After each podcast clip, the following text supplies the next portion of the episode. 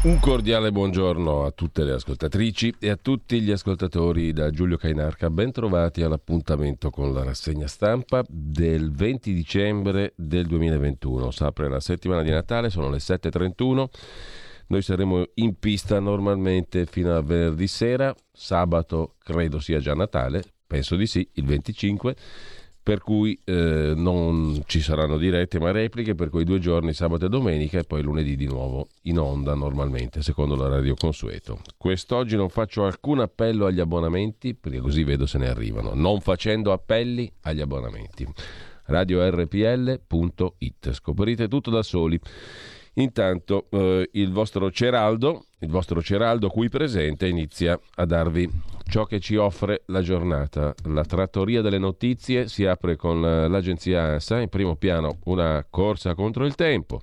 Naturalmente si parla di SARS-CoV-2, virus, coronavirus, Covid. L'Italia è vicina al colore arancione, che è un bel colore, simpatico, ispira fiducia nel futuro, circolare del Ministero della Salute, intesa come un documento burocratico, il virus corre. Le regioni rafforzino le misure di assistenza, il Paese è in una fase epidemica acuta. Il ministro Speranza dice bisogna tenere no alta, altissima la guardia, dice altissima il ministro Speranza. Draghi convoca una cabina di regia per il 23 De Luca vieta le feste al chiuso, dalle lauree ai compleanni. Se voi aveste letto ste robe tre anni fa sareste trasaliti completamente, minima, beh, anch'io naturalmente, tutti noi saremmo trasaliti, però c'è l'emergenza e quindi l'emergenza va affrontata con eh, provvedimenti di emergenza. Serie A, Napoli batte il Milan, l'Inter è campione d'inverno e poi di nuovo L'Omicron, intesa come la variante del SARS-CoV-2, più 12.000 casi in Gran Bretagna, Israele e Italia in lista paesi rossi. Non si capisce bene cosa voglia dire il titolo, per cui andiamo a vedere meglio la notizia. Il Regno Unito ha registrato nelle ultime 24 ore 12.133 casi di Omicron, il resto è riservato agli abbonati di ANSA.it, per cui tanti saluti anche all'ANSA. In primo piano von der Leyen, intesa come la Presidente della Commissione dell'Unione Europea, l'Italia cresce come non mai e l'appello degli anestesisti. Lockdown per i non vaccinati. Sono gli anestesisti a chiedere per la popolazione italiana non vaccinata la chiusura in casa, il lockdown. I casi 24.259, le vittime in 24 ore 97, effettuati 566.000 tamponi e eh, via numerando. Uh, nuovo esame per la patente, mini ma non è più facile e poi Johnson ora rischia per una foto pubblicata dal quotidiano britannico The Guardian relativa al maggio del 2020 di un anno e passa fa. Si beveva tranquillamente del vino a Downing Street mentre era vietato qualsiasi assembramento. Johnson ora rischia. Per il governo era un meeting di lavoro, ma c'era tanto bel vino sulla tavola di Johnson e dei suoi compagni di merende. E ancora dalla prima pagina dell'agenzia ANSA da Parigi a Milano in sette ore, Trenitalia alla conquista dell'Europa, sold out il nuovo Frecciarossa, entro il 2022 si va anche in Spagna. Per quanto concerne la manovra di finanza pubblica, la finanziaria è intesa sul super bonus, si va allo stop per il tetto ISEE sulle villette, quindi si riliberalizza tutto, si potrà usare il super bonus anche per le cosiddette villette, se ancora esistono. Lavoratori edili e ceramisti potranno andare in pensione prima a 32 anni per i contributi. Il Papa Francesco ha detto che la violenza sulle donne è come il satanismo. Le parole di Francesco a una donna vittima di violenza, protagonista con altri invisibili di un eccezionale incontro a casa Santa Marta. Atti che umiliano perché vogliono togliere la dignità. A Roma invece bagarre dei medici Novax, assalto all'assemblea dell'ordine dei medici al grido di mafiosi e vergogna. Una cinquantina di medici ha protestato contro la sospensione dei medici non vaccinati. Sono intervenute le forze dell'ordine. Solidarietà del Ministro della Salute e speranza al Presidente dell'Ordine dei Medici, Antonio Maggi. E poi Salvini, che dice che il vertice del centrodestra è possibile prima di Natale. Il leader della Lega esclude un rinvio a gennaio e su Draghi dice continui a lavorare per il Paese. Parla la russa, Fratelli d'Italia, Prematuro immaginarsi piani B e C dopo Berlusconi. Per Renzi la destra ha i numeri ma non ha il candidato. Cronaca nera, auto contro albero, muoiono due sorelle a Roma, figlie del giornalista sudamericano Luis Flores, colombiane, 23-19 anni. La macchina nell'impatto si è accartocciata così. Si chiude la prima pagina dell'agenzia ANSA, no, anzi si chiude con un'altra vicenda molto grave, indagini sul crollo della gru a Torino che è in lutto per i funerali. Ieri sono morti tre operai, sono rimaste ferite altre tre persone, poco prima era passato un autobus. Con ciò lasciamo l'agenzia ANSA, ma come al solito andiamo a vedere velocemente anche la DN Kronos, che anch'essa apre sulla solita questione Omicron, Covid variante Omicron, ministro Speranza, guardia altissima, Burioni, i vaccinati contagiano come i non vaccinati, è una bugia, nel complesso i vaccinati si infettano meno e infettano meno gli altri, ha detto Burioni.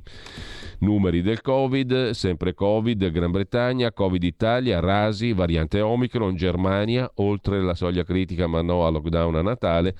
E poi ancora Massimo Galli sempre sulla variante Omicron, attendiamo importante aumento dei contagi e ci rimane poco altro se non un Follini che dice sobrietà e discrezione le doti per chi va al Quirinale. Follini inteso come Marco Follini, qualcuno se lo ricorderà, e anche pur tuttavia commentatore per il settimanale L'Espresso, ha una sua rubrica, è tutto indice dei tempi che corrono e comunque il Follini ve lo ricordate tutti, esponente democristiano, UDC, eccetera, eccetera. Chiudere con Follini forse non è bellissimo, però è necessario perché torniamo, anzi andiamo ai quotidiani di oggi. Il Corriere della Sera apre la sua prima pagina con eh, ovviamente la vicenda Covid et similia e ciò che gli gira intorno, un Green Pass più breve, questa è l'ipotesi. Al vaglio del governo, riduzione della durata del Green Pass da 9 a 7 o addirittura 5 mesi e obbligo di tampone ai vaccinati per partecipare a feste, grandi eventi e anche andare al cinema, forse. La linea del Premier Mario Draghi è di lasciare tutte le attività aperte, ma i dati cominciano a preoccupare. Spaventa la progressione della variante. Per questo si punta a limitare i contatti, soprattutto nei luoghi affollati. I numeri dei vaccini riducono i morti di 6-7 volte. A Roma blitz di alcuni medici e di alcuni infermieri. Novax al vertice dell'ordine dei medici, insulti e spintoni. Allarme da Londra, forse è troppo tardi per reagire a Omicron. Così sul Corriere della Sera l'argomento d'apertura è il sommario. Intervista al ministro Brunetta, Draghi al colle? La scelta aspetta i partiti, devono dirlo i partiti se Draghi va al Quirinale, non deve dirlo Draghi. Gli elogi di von der Leyen, presidente della Commissione dell'Unione Europea all'Italia, crescete più che mai, ha detto von der Leyen parlando all'Università Cattolica dove era in visita ieri a Milano. L'Italia cresce più che mai. Eh, il grande gioco sul gas, Europa e Putin, è il titolo dell'articolo di fondo di Paolo Valentino che riflette sul fatto che può essere l'Europa, i funzionari di Bruxelles, ma anche la Germania, con la negligenza del governo tedesco, a dare scacco a Vladimir Putin, affondando il progetto del Nord Stream 2, cioè il gasdotto russo-tedesco che corre sotto il Mar Baltico e che aggira l'Ucraina. Se fosse realizzato, se fosse a regime, questo gasdotto renderebbe Putin il vero dominus, il padrone delle forniture energetiche europee. E forse l'Europa, insieme alla negligenza tedesca, può dare un colpo a questo disegno egemonico, geopolitico, energetico di Putin. Giallo, in taglio alto sul Corriere della Sera, a un anno dalla morte in centro a Milano, è un mistero, la storia del professore napoletano Stefano Ansaldi, ginecologo famoso, trovato con la gola tagliata sul marciapiede. In eh, tasca il biglietto di business class per tornare a casa. La telefonata alla moglie. Suicidio o delitto? A centro pagina il data room di Milena Gabanelli, rifiuti nucleari, gestione pericolosa. I dirigenti della Sogin, la società deputata a gestire i rifiuti nucleari, si danno i bonus, ma sono altri a gestire i liquidi radioattivi. L'ipotesi è quella di commissariare la società che esiste da tantissimi anni. In vent'anni ha speso 4 miliardi per effettuare solo il 30% dei lavori, scrive Milena Gabanelli. E poi ancora in prima pagina sul Corriere della Sera il caso di Davide Rossi, capo della comunicazione Monte Paschi Siena, trovato morto giù dal quarto piano, volato giù dalla finestra del quarto piano della sede della banca a Siena. La telefonata mancante dal tabulato, alcune chiamate perse alle quali invece qualcuno avrebbe risposto, tutti i misteri sulla morte di David Rossi. Ci torniamo dopo. Intanto a chiudere, come tutti i lunedì, la prima pagina del Corriere della Sera la rubrica dell'insegnante e scrittore Alessandro Daveni all'ultimo banco, Natale per topi o per capitani? È la questione di oggi, che inizia con una citazione. C'era una volta un uomo che andava in giro a vendere piccole trappole per topi. Non era un'attività redditizia e doveva ricorrere all'elemosina e a piccoli furti per tirare a campare. Ciò nonostante, la fame gli brillava negli occhi. Nessuno può immaginare quanto possa risultare triste e monotona la vita per un vagabondo senza altra risorsa che i propri pensieri. Eppure un giorno l'uomo si trovò a fare un ragionamento che gli sembrò divertente. Stava pensando alle sue trappole per topi quando gli venne l'idea che tutto il mondo attorno a lui, con terre, mari, città, villaggi, non fosse altro che una grande trappola per topi. Non esisteva che per mettere davanti agli uomini delle esche, offriva ricchezze e godimenti, case, cibo, calore, vestiti, proprio come una trappola per topi offre formaggio e carne. E non appena qualcuno si lasciava tentare a toccare l'esca, gli si richiudeva di colpo intorno ed era finita. Così comincia La trappola per topi, uno dei bellissimi racconti natalizi di Selma Lagerlöf, svedese, premio Nobel nel 1909 la più grande scrittrice dell'Ottocento secondo Marguerite Yourcenar, unendo fiaba e realtà. Restituisce la capacità di stupirsi, come accade in questo racconto, nel quale il vagabondo, dopo aver rubato 30 corone a un mugnaio che lo aveva ospitato, fugge e si perde nel bosco. Sta per morire come un topo in trappola quando sente un suono metallico, scrive Alessandro D'Avegna nella sua rubrica L'ultimo banco Segue il rumore di questo suono e trova una fucina, il cui padrone lo scambia per un vecchio amico, un nobile capitano di cavalleria caduto in disgrazia, e decide di ospitarlo. Il vagabondo sta al gioco e si finge l'amico ritrovato, pregustando un nuovo furto, ma lavato e rivestito con abiti puliti, l'errore viene scoperto e così la sua vera identità. La figlia però convince il padre, che vuol cacciare l'uomo bugiardo, a trattenerlo e la vigilia di Natale rimarrebbe a digiuno per strada. Così il vagabondo trascorre una vigilia meravigliosa, dormendo e mangiando come non gli accadeva da anni. Tuttavia nel giorno di Natale padre e figlia, recatisi alla messa, vengono a sapere dal mugnaio del furto subito da un venditore di trappole per topi. Tornano in fretta, convinti di essere stati svaligiati, ma quando arrivano trovano sul tavolo proprio una trappola, 30 corone stropicciate e un biglietto con scritto Stimata signorina, poiché è stata gentile con me, come un capitano di cavalleria, voglio essere gentile con voi come se fossi un vero capitano di cavalleria. Non voglio che lei pensi che il suo forestiero del Natale sia un ladro, anzi, lei può dare indietro il denaro al vicino che ha la sacca dei soldi appesa al davanzale della finestra come esca per i poveri vagabondi. La trappola per topi è un regalo di Natale da parte di un topo che sarebbe rimasto catturato nella trappola del mondo se non fosse stato elevato a capitano di cavalleria e così ebbe la forza di cavarsela. Il vagabondo, commenta Davenia, si trasforma in capitano perché da capitano è stato trattato. Questo lo libera dalla trappola del mondo che lo aveva ridotto a un topo rinuncia alla solita esca, cioè derubare chi lo ospita, perché ha scoperto di non essere il topo che era convinto di essere. La sua vita viene radicalmente cambiata dall'affetto gratuito, tanto da firmare il suo biglietto di commiato con il nome del capitano per cui era stato scambiato. Ora, dice, avrà la forza di cavarsela. Il forestiero del Natale rinasce, diventa libero, nasce di nuovo da topo a capitano, da animale a uomo. Egli diventa come è stato amato. A Natale, commenta Davenia, si festeggia il fatto che Dio nasce uomo e la prima forma che si dà come tale è di figlio, affidato all'amore e alle cure di una madre e di un padre. Questo, credenti o no, ha segnato il nostro DNA culturale. Da Cristo in poi l'uomo non è più solo un pezzo di natura destinato a morire, ma un figlio destinato a essere amato. Topi o capitani? Noi diventiamo come siamo amati. Il Natale è la fine della prigione del mondo. Il mondo non è una trappola. Se anche Dio impara a piangere, giocare, mangiare, dormire, lavorare, ridere, amare, soffrire, morire. Tutte queste cose diventano divine, cioè occasioni di beatitudine.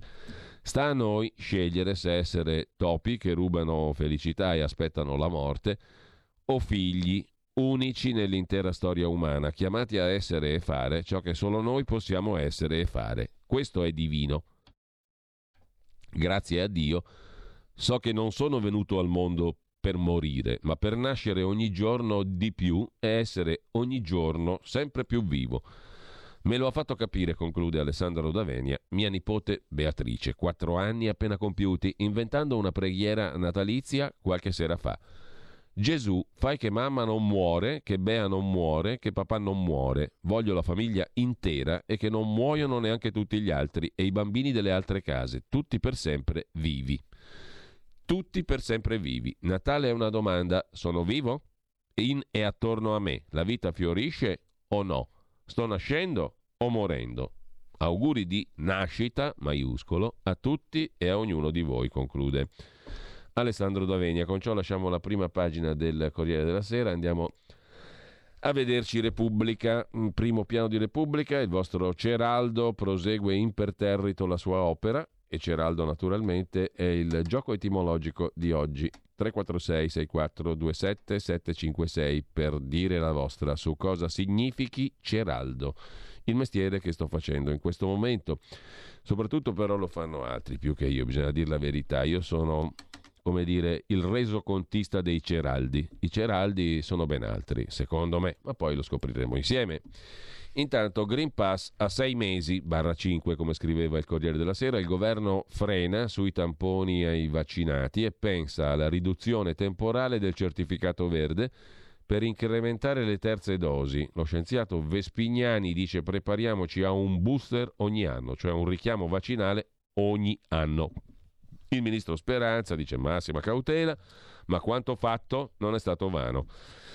Intanto il lockdown piega l'Olanda, ribelle il resoconto, poi lo vediamo in dettaglio, di Pietro del Re. In Olanda è rimasto aperto a Nijmegen, paese, città, cittadina dei Paesi Bassi, è rimasto aperto soltanto un negozietto che vende patatine fritte, un bene considerato evidentemente essenziale dagli esperti del Ministero della Sanità olandese, che due giorni fa hanno convinto il Premier Mark Rutte a imporre un nuovo durissimo confinamento. L'Olanda è chiusa fino a dopo le feste.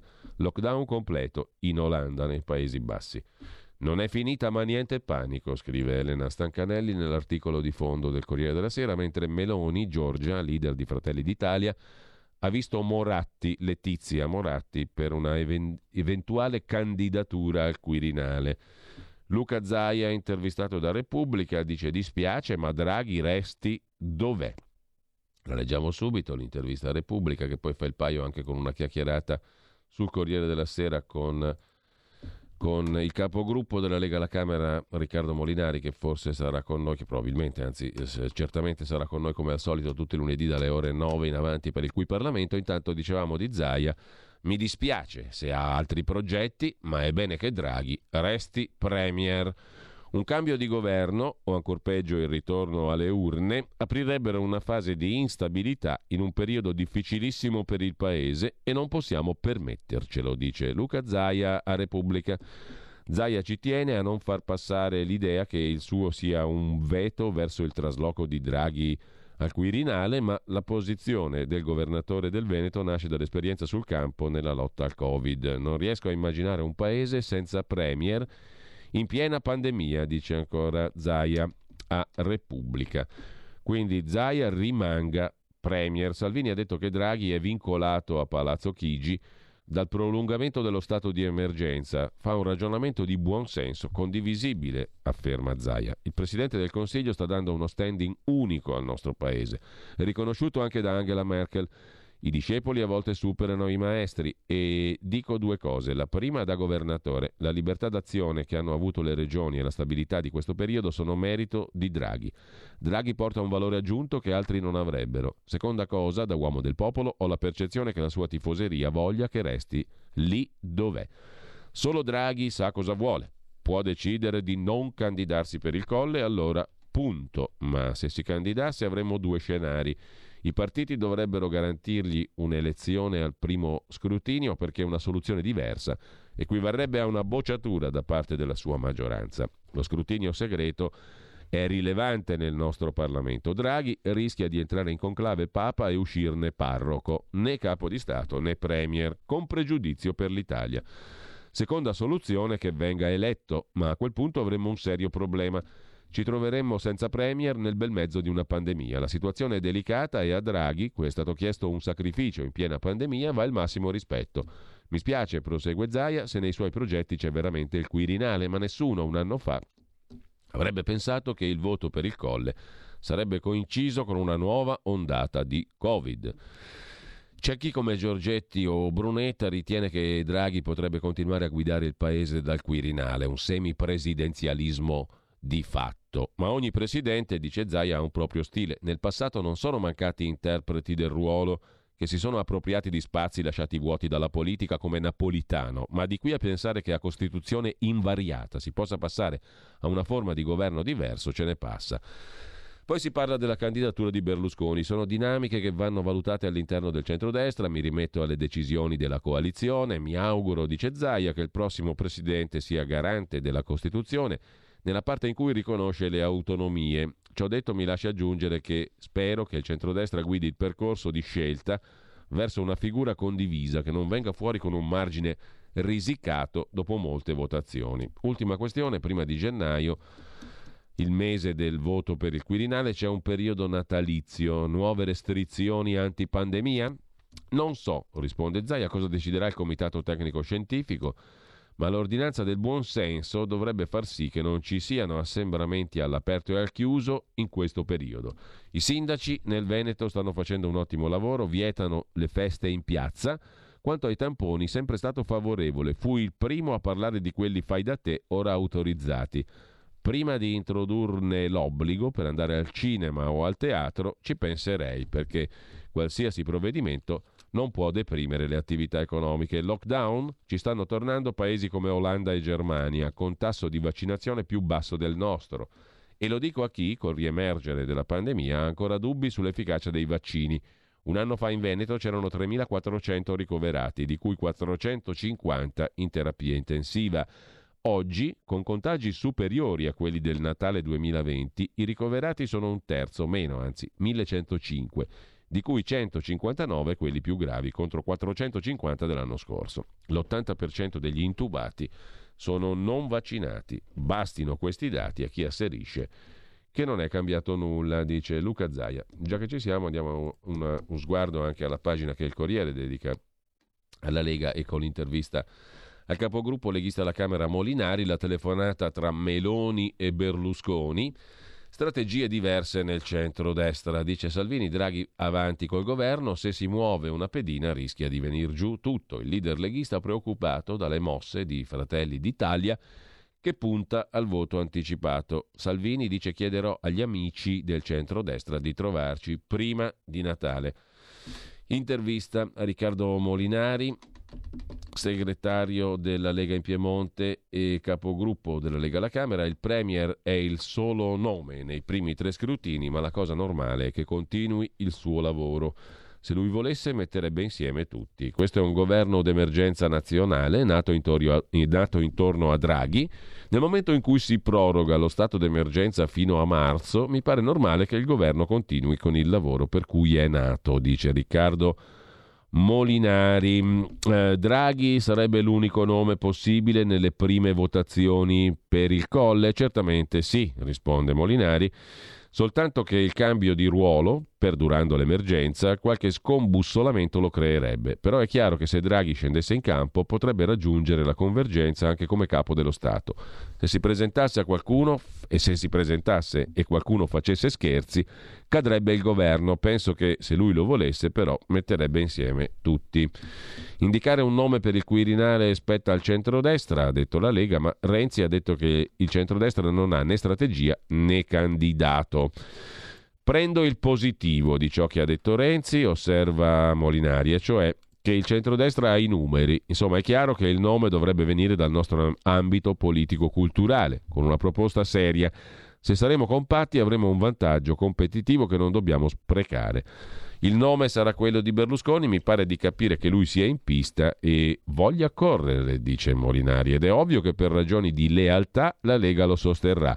È stato il capo della coalizione per decenni, premier, fondatore di un partito importante. È altrettanto evidente però che il suo sia un nome più difficile da condividere col centro-sinistra. Bisogna capire quale consenso può trovare fuori dalla nostra coalizione. Piano B, se si intende un altro nome, non ci mancano.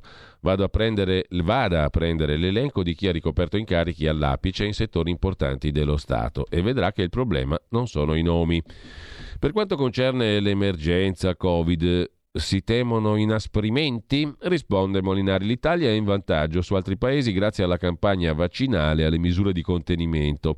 Già i tamponi all'ingresso però hanno creato un serio problema agli operatori del turismo. La posta in gioco è alta, rischia di venir meno la fiducia dei cittadini nei confronti di quanto fatto negli ultimi mesi. Abbiamo fatto tutto nel nome del ritorno alla normalità. Se la normalità non c'è, è un problema. Mi auguro che se limitazioni dovranno essere siano accettabili. Tra gli insoddisfatti del governo Draghi, ma no, risponde Molinari, perché lo abbiamo visto in tante cose anche in questi giorni. La legge di bilancio è ancora al Senato, però mi pare che ci siano già vittorie della Lega che è giusto rivendicare. Si parte col taglio delle bollette e si arriva al fondo da 8 miliardi. Con la semplificazione delle aliquote IRPEF e il loro abbassamento, il taglio delle tasse diventa realtà. Pensi all'abolizione dell'IRAP per le imprese individuali. È una storica battaglia della Lega su cui Draghi ci ha ascoltato e ci lasci un giusto orgoglio, il sostegno ai redditi più bassi. Il combinato tra IRPEF e assegni familiari porterà vantaggi veri. C'era chi raccontava che avrebbero perso proprio le fasce più deboli. Se pensiamo che senza la Lega si era già cominciato a parlare di patrimoniale, beh, c'è una bella differenza così. Riccardo Molinari, eh, intervistato dal Corriere della Sera. Però sulla questione dell'IRPEF e della riforma fiscale, già che ci siamo, vediamo anche il parere critico di Franco Bechis sul tempo di Roma in apertura proprio oggi. Lo sconticino IRPEF, buttati dalla finestra 7 miliardi. Al 30% dei contribuenti non arriverà neanche un centesimo, al 60% forse un caffè al giorno.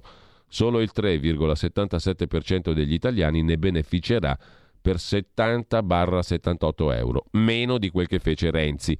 Distribuire a tutti gli spiccioli non può avere alcun effetto di leva sul ciclo dell'economia, scrive Franco Bechis oggi in eh, prima pagina sul Tempo di Roma, il giornale appunto da lui eh, diretto. Eh, e intanto c'è anche la questione delle pensioni. Oggi i sindacati incontrano Draghi, sulle pensioni puntano all'uscita a quota 41. Ma vediamo il commento del direttore Becchi sulla questione del taglio fiscale, lo sconticino IRPEF che non serve a niente.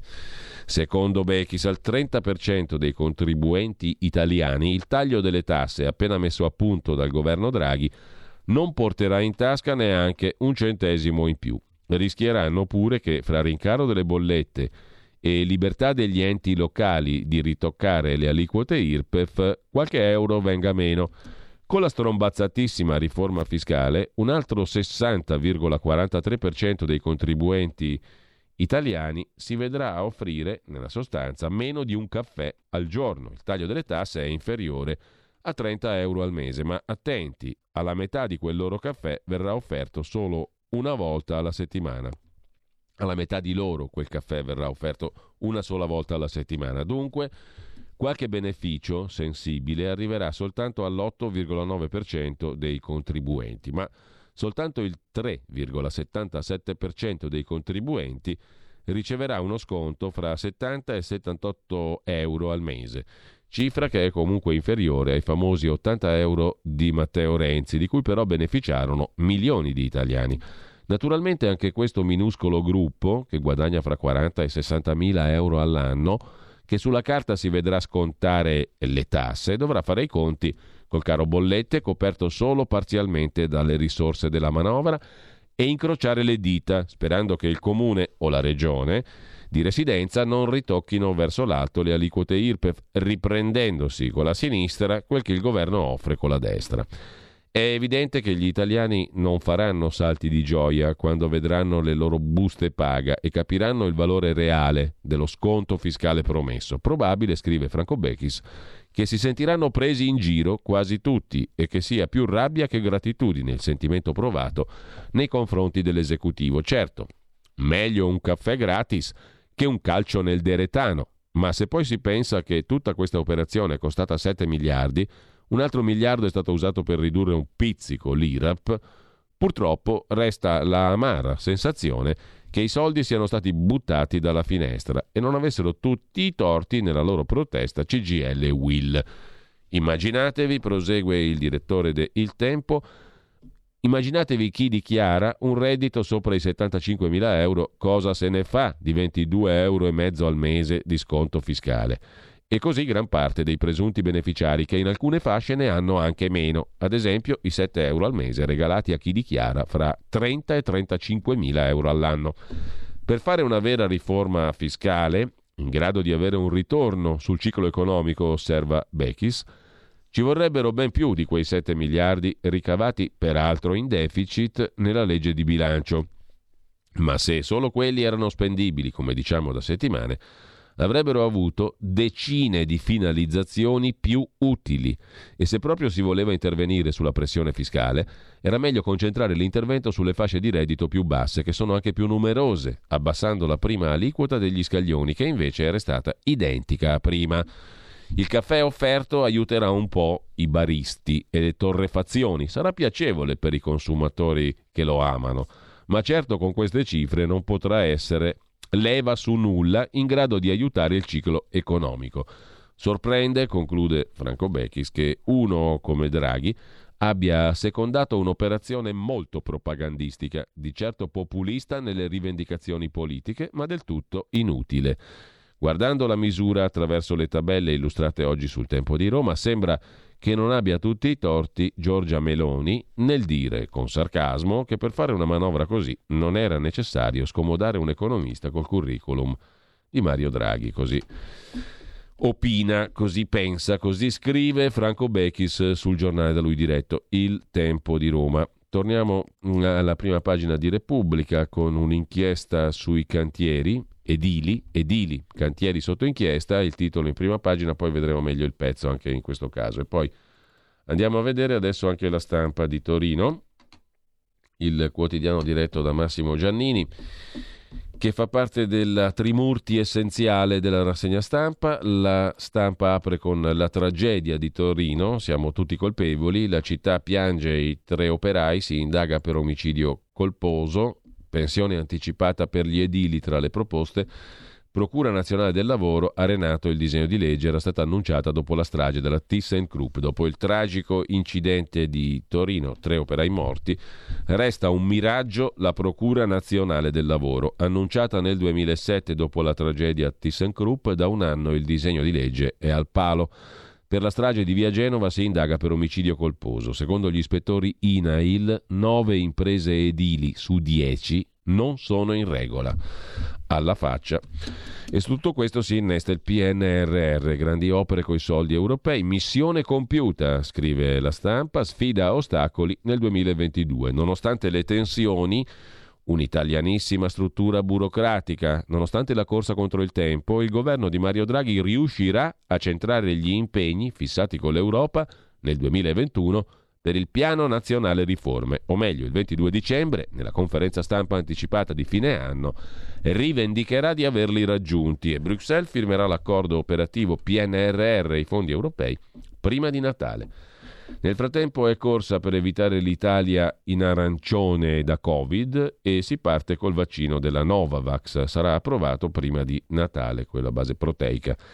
In taglio alto sulla stampa, Simonetta Sciandivasci riflette sul caso se un PM donna ignora cos'è uno stupro un caso di cronaca per cui una pubblico ministero donna ha argomentato dicendo, beh, insomma, una donna che denunciava di essere stuprata, stata stuprata dal marito e perché ha opposto resistenza, ma la PM ha detto molte volte una donna è stanca, eccetera, ha lavorato, è in casa e via dicendo, e quindi il marito deve vincere un minimo di resistenza per avere un rapporto sessuale con la propria compagna e perciò è stato, come dire, assolto il tizio in questione, denunciato dalla moglie perché è normale vincere un po' di resistenza. Mentre sempre dalla prima pagina della stampa di Torino, Antonella Viola, la celeberrima virologa sui tamponi e l'Unione Europea, Draghi ha sbagliato. Draghi ha sbagliato a chiedere tamponi a chi arriva da, da fuori Italia perché è uno sgarbo verso l'Europa e poi mette sfiducia.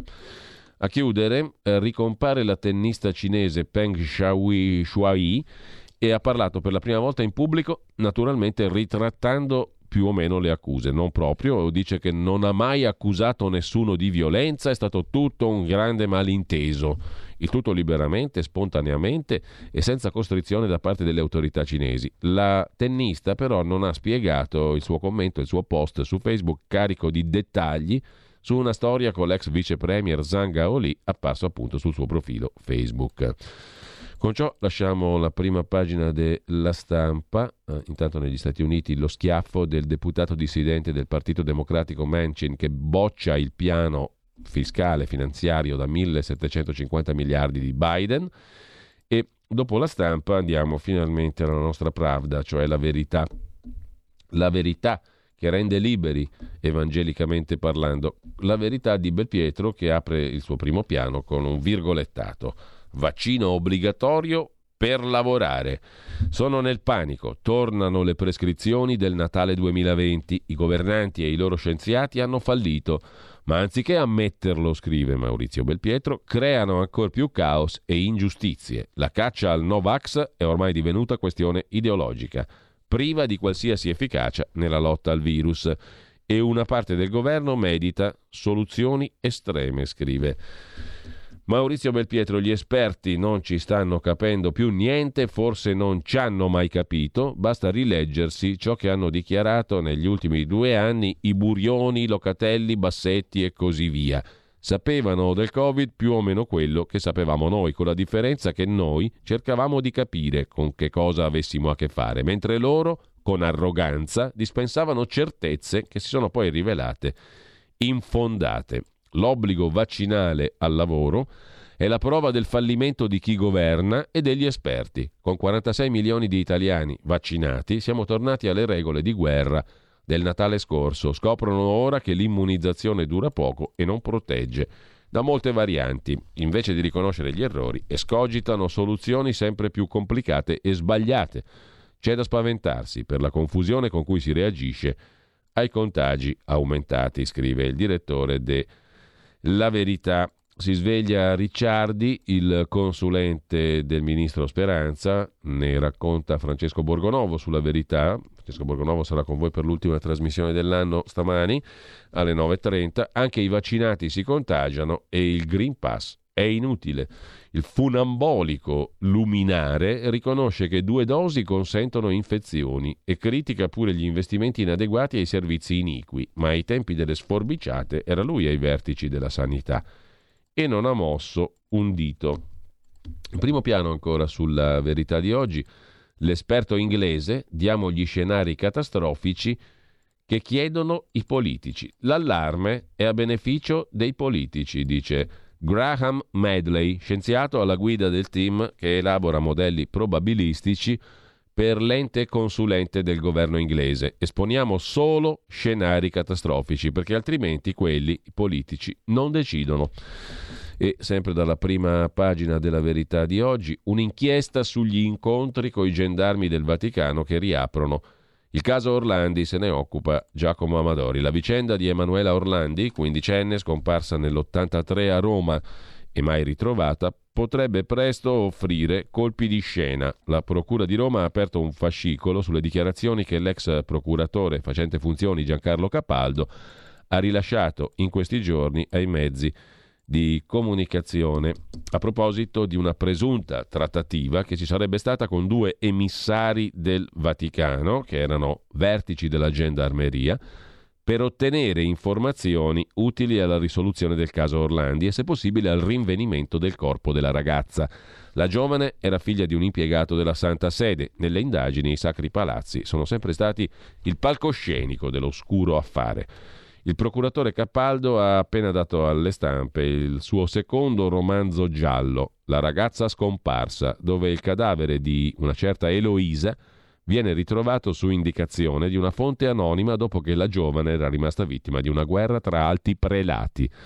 Dietro alla finzione si nascondono molti messaggi che Capaldo ha voluto lanciare dopo aver seguito l'inchiesta per sette anni. Aperta un'inchiesta sugli incontri segreti tra Vaticano e pubblici ministeri. Ripartono le indagini dopo le rivelazioni del magistrato Capaldo. Nel 2012 in procura l'ex capo della gendarmeria, Gianni, e il suo vice. Vedremo cosa ne verrà fuori, se verrà fuori qualcosa. In primo piano poi sulla verità ancora, centropagina Antonio Di Francesco, mancano 14.000 medici e infermieri. Pronto soccorso in mano a dilettanti. Per coprire i buchi ci si affida alle cooperative che spesso mandano al pronto soccorso personale impreparato. Drammatica la carenza di personale sanitario nei pronto soccorso italiani. Mancano 14.000 tra medici e infermieri e le strutture tappano i buchi rivolgendosi a cooperative che forniscono medici a tempo, ma spesso questi camici bianchi sono poco preparati e privi d'esperienza. In Liguria alcune strutture hanno revocato gli incarichi alle coop dopo appena tre mesi dall'affidamento, mentre in Valtellina i sindaci sono andati a protestare con il prefetto per le carenze del pronto soccorso dato interamente in appalto a una cooperativa. Anche sulla verità abbiamo poi un quadro sulla riforma dell'IRPEF, chi ci guadagna e chi ci perde nell'anno fiscale che verrà. La riforma dell'IRPEF cancella molte detrazioni, è previsto qualche vantaggio per i redditi medi, ma niente aiuti ai più giovani e ai proprietari di immobili, minacciati anche da Bruxelles, scrive. La verità. Anche la verità tratteggia un quadro non certamente entusiastico della riforma fiscale, appunto, per la penna di Laura della Pasqua. L'anno fiscale che verrà. Il governo Draghi ha varato la riforma IRPEF, cancellate molte detrazioni, è previsto qualche vantaggio per i redditi medi, ma non ci sono aiuti né ai più giovani né ai proprietari di immobili, scrive Laura della Pasqua, con due interviste a Corredo. Pasquale Saggese, rappresentante dei commercialisti, IVA, IMU e imposte locali totalmente dimenticate, la riduzione deve essere generalizzata, restiamo il paese più tartassato di tutta Europa, e l'altra intervista a Giorgio Spaziani Testa, presidente di Confedilizia, stangata in vista con il nuovo catasto, sarà un danno per tutta l'economia.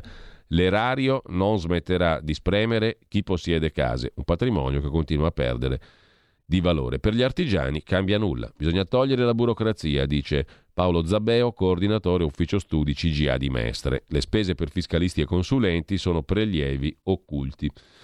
Tornando alla prima pagina della verità, poi si chiude con eh, il vescovo di Ventimiglia, Monsignor Antonio Suetta, intervistato da Alessandro Rico, l'eutanasia non è un diritto, ma falsa compassione, e poi il dizionario di Silvana De Mari, uomini vittime di donne che odiano gli uomini. Sono tanti i casi di mogli che scagliano false accuse ai mariti per dividerli dai figli durante le cause del divorzio. Mentre Mario Giordano si rivolge al generale figliuolo, caro figliuolo, la puntura ai bambini non è un gioco. E poi ci sono le interviste del lunedì sulla verità di oggi. La prima al professor Alessandro Mangia da parte di Fabio Dragoni. Professor Mangia l'avete sentito più volte anche a RPL. L'emergenza diventa regola e così torna l'ancien régime.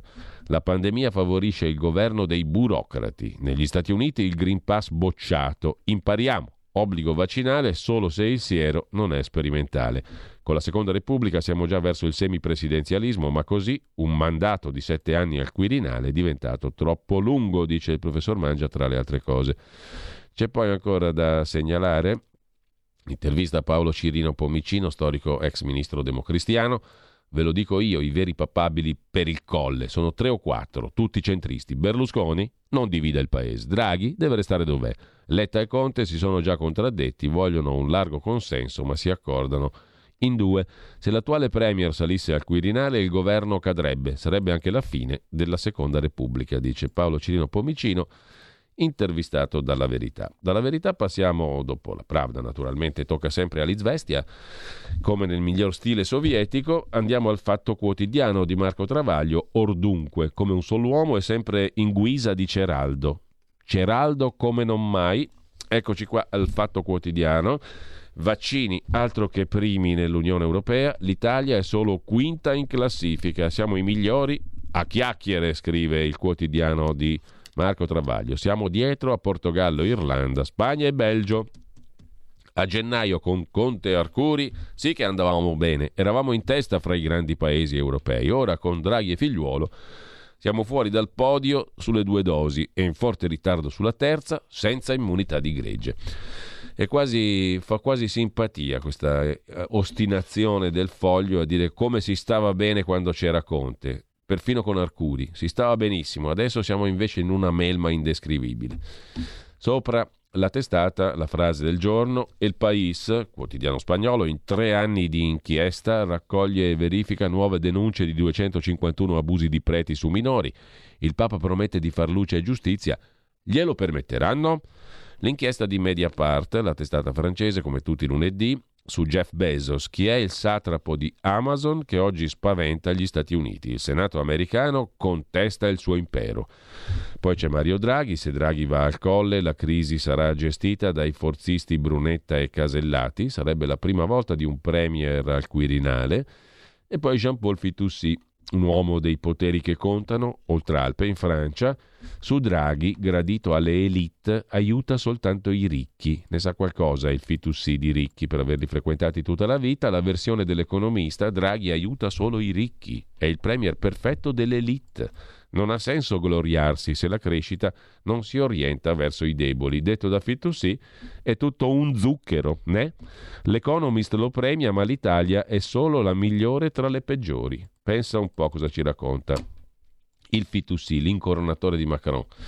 Sempre dalla prima pagina poi del Fatto Quotidiano, il Fatto Economico del lunedì, la lenta agonia del settore auto, le frottole sull'elettrico, lo stop al termico nel 2035 pensato senza strategie nazionali, Parigi si muove su Stellantis, Roma cosa fa? Per Airaudo della FIOM, scelta storica, ma il governo è fermo. Due pagine dedica il fatto alla questione del settore auto, alla sfida dell'elettrico al 2035 che l'industria vuole sabotare. Ultima chiamata, lo stop al termico pensato senza una strategia nazionale. Parigi si muove, manovra Stellantis. L'Italia cosa sta facendo? Il piano green è ambizioso, ma l'ILVA ha finito i soldi, le banche non si fidano e stallo anche per l'acciaieria. Mittal non investe, ma controlla ancora la fabbrica, scrive ancora il fatto quotidiano. Dal Fatto Quotidiano ci congediamo con un'antologia degli inciuci, 30 anni di lodi a San Silvio Berlusconi da amici e nemici riassunti da Daniela Raineri a pagina 4, Santo Silvio B. 30 anni di elogi anche dai nemici. L'unità nazionale già esiste. Berlusconi al Quirinale, perché no? Stando agli attestati di stima, alla protezione, agli elogi che si è guadagnato in 30 anni da non berlusconiani, rivali e oppositori, si direbbe che nulla osta, anzi è lui la vera figura di unità nazionale. L'hanno lodato tutti, a partire da D'Alema e tanti altri, tantissimi. Mentre Lasciamo la prima pagina del Fatto Quotidiano e andiamo a vederci anche Libero, il quotidiano diretto da Alessandro Sallusti, che apre con eh, la piaga. Quale piaga? Quella dei medici Novax. C'è chi lavora per un nuovo lockdown. Scontro sui vaccini all'Assemblea dei Medici. Arriva la polizia. Tra i sanitari ci sono 1656 non vaccinati, molti sono ancora in corsia e influenzano i pazienti. Italia verso la zona arancione, i picchi nelle regioni con meno dosi fatte. Poi c'è un'intervista di Fausto Cariotti a Marcello Pera sul Quirinale, io in corsa, chi smentisce conferma, dice Marcello Pera, intervistato appunto a pagina 2 in dettaglio. Il centrodestra guida la partita per il colle, dice l'ex presidente di Forza Italia del Senato, il filosofo appunto Marcello Pera. Anch'io tra i candidati, se smentisco, confermo. Silvio fa bene a provarci. Meglio una maggioranza ampia, ma il PD non può mettere veti. Renzi e Calenda la smettano di beccarsi. Draghi al colle? Non saprei dire. Ci sarebbero tanti pro, ma anche parecchi contro riformare tutto, niente bicamerale ma 75 membri eletti in una costituente, un anno di lavoro e poi un referendum, scrive così riassumendo il pensiero di Marcello Pera libero. Altra intervista, quella di Pietro Senaldi al ministro leghista del turismo Garavaglia, Andate in vacanza senza preoccuparvi. Il leghista Garavaglia sapeva di garantirsi una brutta gatta da pelare quando ha preso il Ministero del Turismo, settore più devastato dal virus, dalle chiusure. In più è arrivato lo scherzetto di Natale da parte del governo, l'imposizione del tampone a tutti i vaccinati stranieri che vogliono venire in vacanza nel nostro paese e agli italiani di ritorno dai viaggi all'estero o che vogliono rimpatriare per le feste. Andiamo pure in vacanza tranquilli. Il Natale è salvo, dice Massimo Garavaglia, ministro del turismo. Niente allarmismi. In zona gialla si scia e si va al ristorante. Proviamo a parlare meno del Covid. Noi stiamo cercando di far lavorare tutti il più possibile. Dove non si riesce, occorre mettere mano al portafogli. Ci sono 500 milioni pronti. Meno chiacchiere. Cosa servirebbe al turismo? Uno sciopero del Covid. Parlarne meno. A Madrid i miei colleghi ministri sostenevano che siamo pazzi. Con numeri migliori di tutti parliamo sempre del virus, dice Garavaglia. Però insomma il governo poi decide anche, non è che parliamo e basta. Siamo di fronte anche a decisioni governative, tuttavia. In ogni caso, siamo così verdi che torniamo al carbone, scrive ancora Libero in prima pagina, costretti a riaprire due centrali dopo i guasti in Francia e il caos con la Russia. Dove sono i depositi? L'Italia senza nucleare ma piena di scorie, scrive ancora libero in prima pagina il pezzo di Alessandro Giulia, pagina 11. L'Italia è senza nucleare, ma paradosso è piena di scorie nucleari. Abbiamo spento gli impianti a colpi di referendum, eppure i rifiuti radioattivi sono aumentati di 700 metri quadri MQ. Il Lazio e il Piemonte le regioni più a rischio. E con questo lasciamo anche la prima pagina di Libero con un'ultima segnalazione. Parla Armando Armas, intervistato da Giovanni Terzi, avvocato, professore universitario, politico venezuelano, fondatore di Voluntad Popular, partito di Leopoldo Lopez, formazione politica del presidente ad interim Juan Guaidó nel 2016 eletto all'Assemblea nazionale. Il governo Conte ha ostacolato le indagini sui fondi dal Venezuela al Movimento 5 Stelle. Dice l'oppositore di Maduro, Armando Armas, che spiega come funziona la grande rete del regime venezuelano all'estero, già creata ai tempi di Chavez. Il governo Conte ha ostacolato l'indagine sui fondi al Movimento 5 Stelle. Così fanno i dittatori. Il problema non è solo Maduro. Questo modus operandi viene da prima, da Chavez, che cominciò a fornire appoggio politico e finanziario diretto all'estero tramite strutture e attività anche illecite. Si tratta di una tendenza tipica di molti regimi autoritari. Il Venezuela è uno Stato fallito, fragile, da almeno il 2006-2007. Droga e armi, le reti del narcotraffico in Venezuela sono gestite dagli apparati militari, dice Armando Armas, intervistato da Libero, oppositore di Maduro in Venezuela.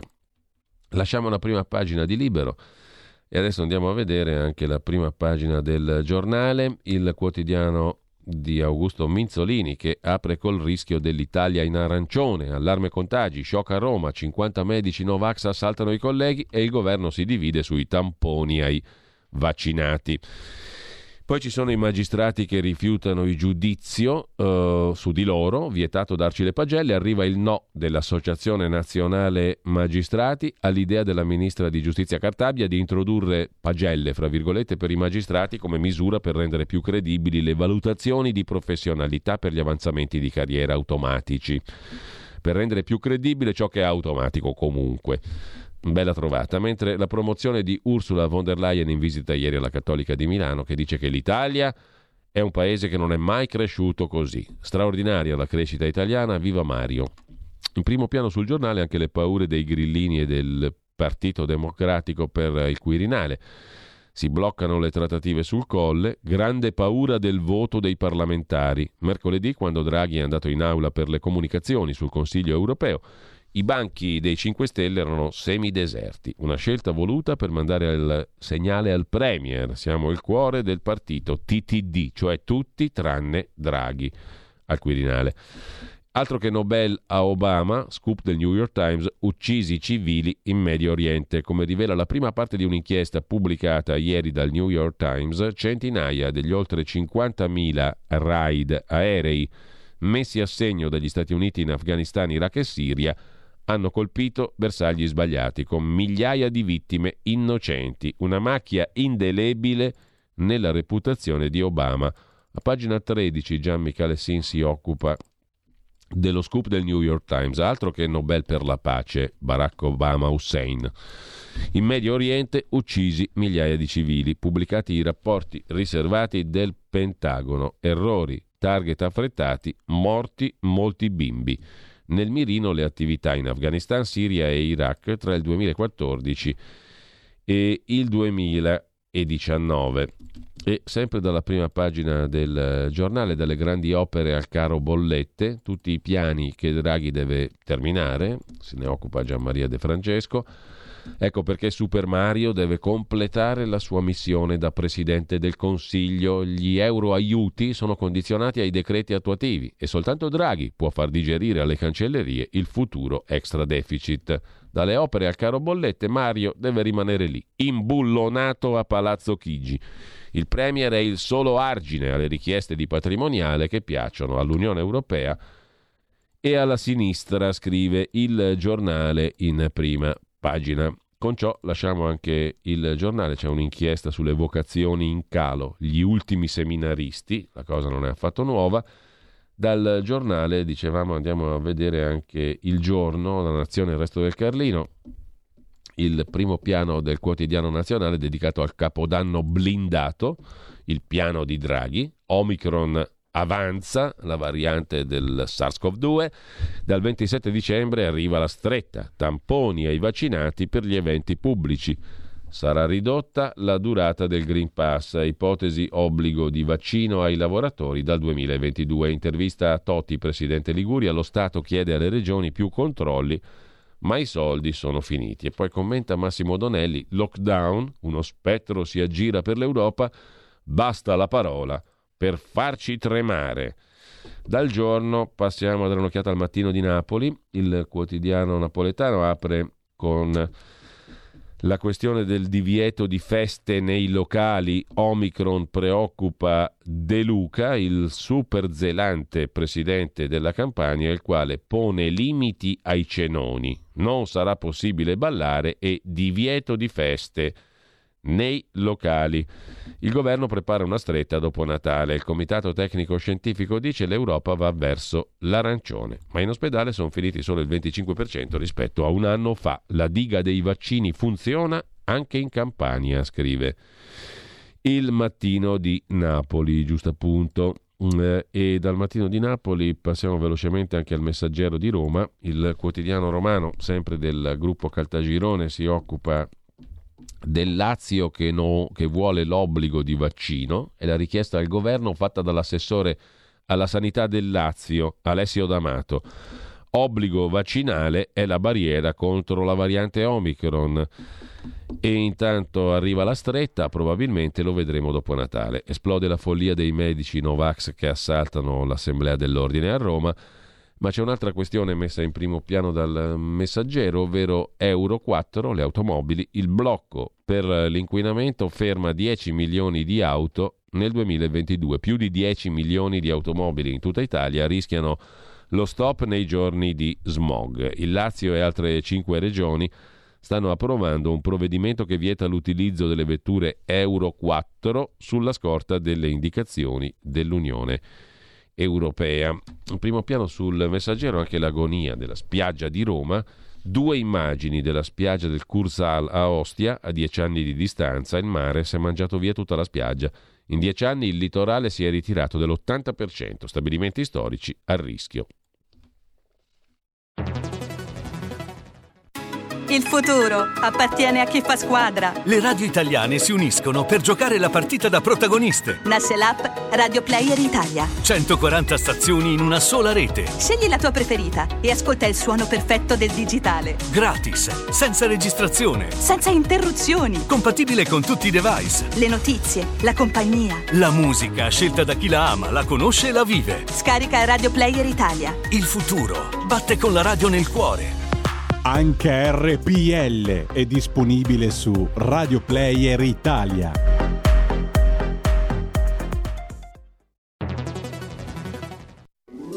Stai ascoltando RPL. La tua voce libera, senza filtri né censura. La tua radio. Dal 1849 Brescia è la leonessa d'Italia perché Brescia, i bresciani e le aziende bresciane non mollano mai. La Sargom di Rodengo Saiano Brescianissima è sempre più forte per vendere, lavorare e trasformare articoli gomma plastica tecnico-industriali. Alla Sargom, via Gaetano Bertoli 15 Rodengo Saiano, Brescia, troverete nylon, derlin, PVC, silicone, Vulcolan, plexiglass, policarbonato sia in semi lavorati che in prodotti finiti a disegno cliente. Grazie Brescia. Da Sargom, Rodengo Saiano, Brescia.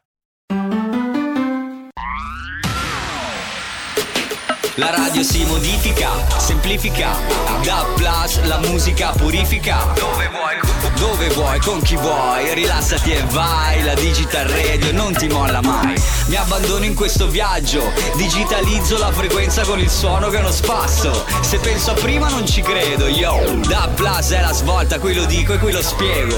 Digital Radio, il suono perfetto. Dub Plus. Anche RPL, la tua radio, è in Digital Radio.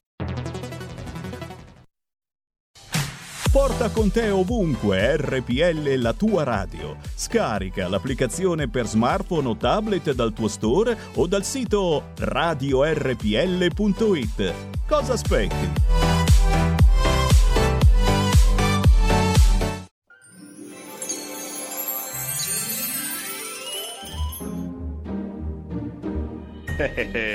sicuramente non sarà un Natale fuori dal comune, ma staremo tutti vicini ascoltandoci su RPL. Buon Natale da Sammy Varin.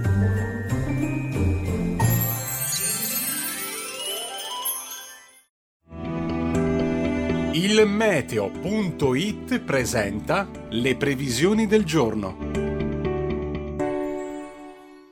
Sarà ancora una giornata tranquilla sull'Italia grazie al dominio dell'anticiclone, temperature in temporaneo ma generale aumento. In mattinata ampio soleggiamento da nord a sud con cieli sereni o al massimo poco nuvolosi. Da segnalare solamente qualche isolato addensamento sull'Alto Adriatico, sulla Liguria, sulla Toscana e sulle estreme coste meridionali del nostro paese. Nel pomeriggio la situazione resterà pressoché immutata con scarsità di nubi quasi ovunque. Le previsioni tornano più tardi. Un saluto da ilmeteo.it. Avete ascoltato le previsioni del giorno. Hooray, it's Christmas time, but there's one lousy tradition. There's a certain show that you will see, that is all that many would agree. It is time to find another show to substitute for the Nutcracker.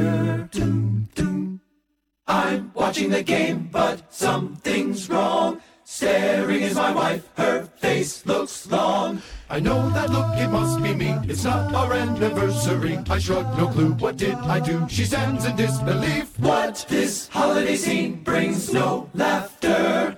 Forced going to see the Nutcracker. I tried to block it from my mind. Think fast, what reason can I find? Got work to do. I'll fake the flu. No chance I'm done. I'm screwed. No, I've seen a Nutcracker twenty times. Sure, it is fun if you are four. Um, don't call me a Scrooge, cause it's a bore. The story's dated and that masking thing freaks me out.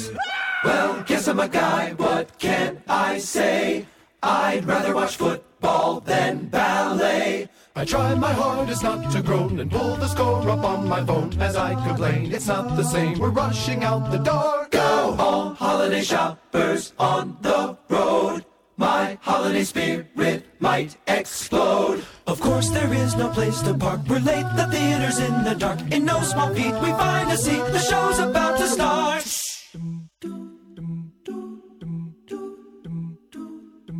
That song from Tetris, and I know it's the part when I fight not to fall asleep. March the wooden soldiers, bunch of mice, start a fight, land of sweets, madness stops trippy. By the way, this story makes no sense. Still don't know what it means after all these years. So confusing, feel like snoozing. Eyes are heavy as I start to dream. Whoa, wait, must have fallen asleep. Guess I didn't snore or make a peep, cause my wife had no clue I'd been out cold. Is the finale coming up? Cause there is no beer left in my cup to make it through. I'll need another drink. Stuck out to the lobby. Oh, look, I found a TV. I forgot the game was happening. It's down to the wire. Time will soon expire. Down one, this kick would win it. Hot, hot, the ball snap. Oh no, the kick's bad. Why, right? No, we lost. No. How could this not get any worse? Now I'm feeling all depressed, but I still have to act impressed. A pirouette, oh wow, that's great. A six-year-old can do that too. Saw my team lose at the bar, now dancing dudes in leotards. Last nutcracker, hopefully, but my wife's thinking differently. She leans in closely, whispers softly, can't wait for you to take me next year. E l'abbiamo presa un po' larga perché il 18 dicembre, in questi giorni del 1892, ci fu la prima esecuzione dello Schiaccianoci di Tchaikovsky a San Pietroburgo. L'abbiamo presa larga qui con l'interpretazione del gruppo vocale Straight No Chaser. Andiamo però a vedere le ultime prime pagine di oggi. Quella del foglio addirittura è una celebrazione di Malagò, il numero uno del CONI italiano è stata la mano di Malagò. Con i successi dello sport nazionale nel 2021 è diventato il, il, simbolo del riscatto italiano, un simbolo del riscatto italiano, niente meno. Il DNA imprenditoriale automobilistico, la romanità arricchita con l'efficienza milanese, la politica, i luoghi amati gli amici, la persona dell'anno del foglio. In un ritratto intervista la persona dell'anno è Giovanni Malagò niente po', po di meno.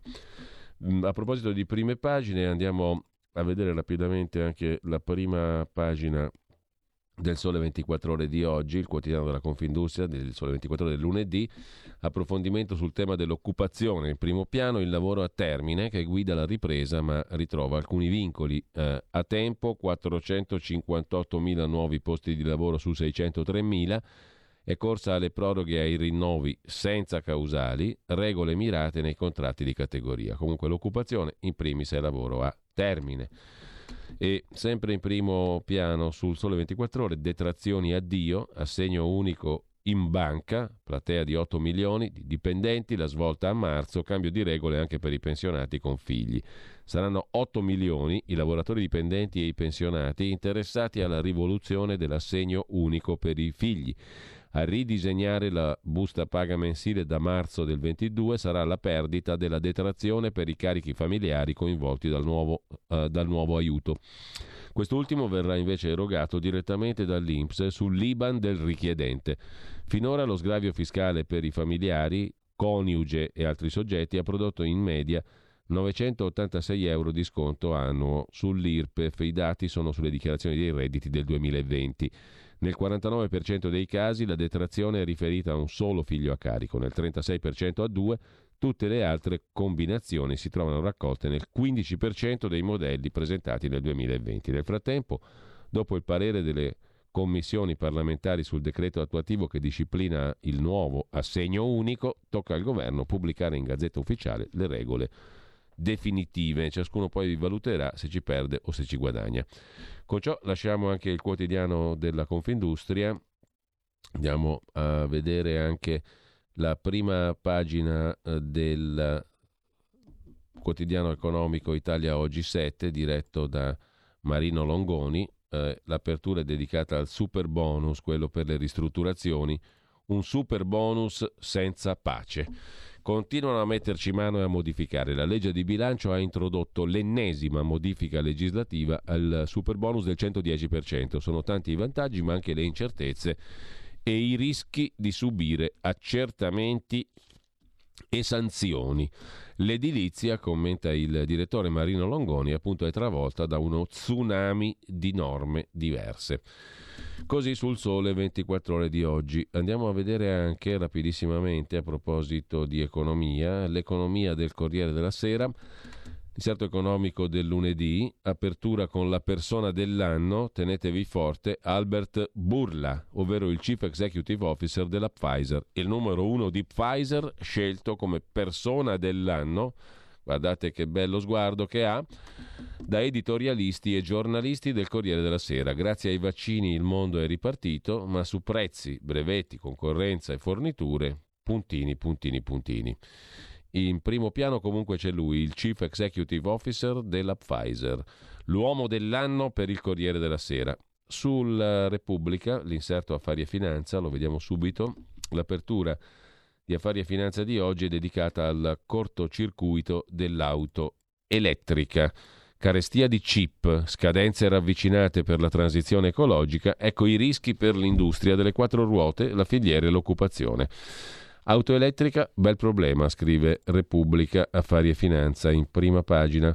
L'auto dentro la tempesta perfetta. Dopo il blocco delle fabbriche per Covid, la carenza di conduttori. Ma il vero nodo è il totale passaggio all'elettrico entro il 2035. Per le case automobilistiche è un traguardo troppo ravvicinato, con rischi anche sul piano sociale, scrive.